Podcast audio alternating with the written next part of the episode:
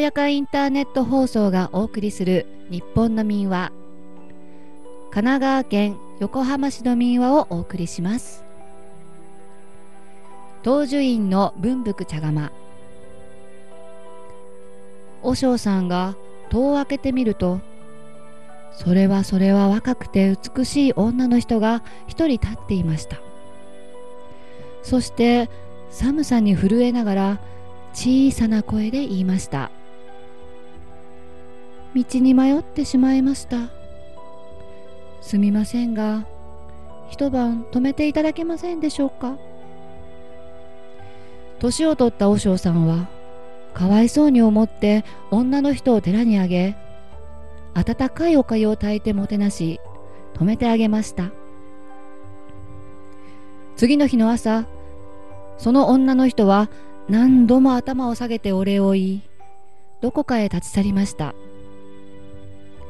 それから23日して再びその女の人が寺に現れたのです。そして先日お世話になったお礼です。と言って茶釜を差し出して立ち去ろうとしました。その時お嬢さんは声をかけました。この女の人は旅の途中で道に迷い行く先や泊まる宿がないに違いないと思いしばらく寺にとどまるように勧めたのです。寺にとどまるようになった女の人はご親切に報いたくてもこれ以上お礼をすることができませんからと言って和尚さんから筆と紙を借りてスラスラっと絵を描きました。あんまり見事だったので和尚さんはすっかり見とれてしまったそうです。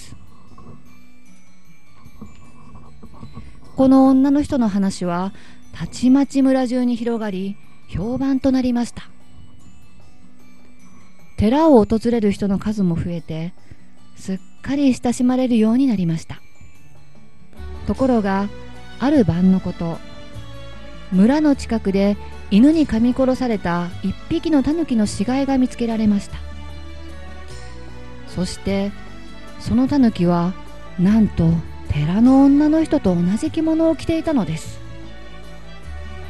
その日からその女の人の姿を寺で見ることはありませんでした。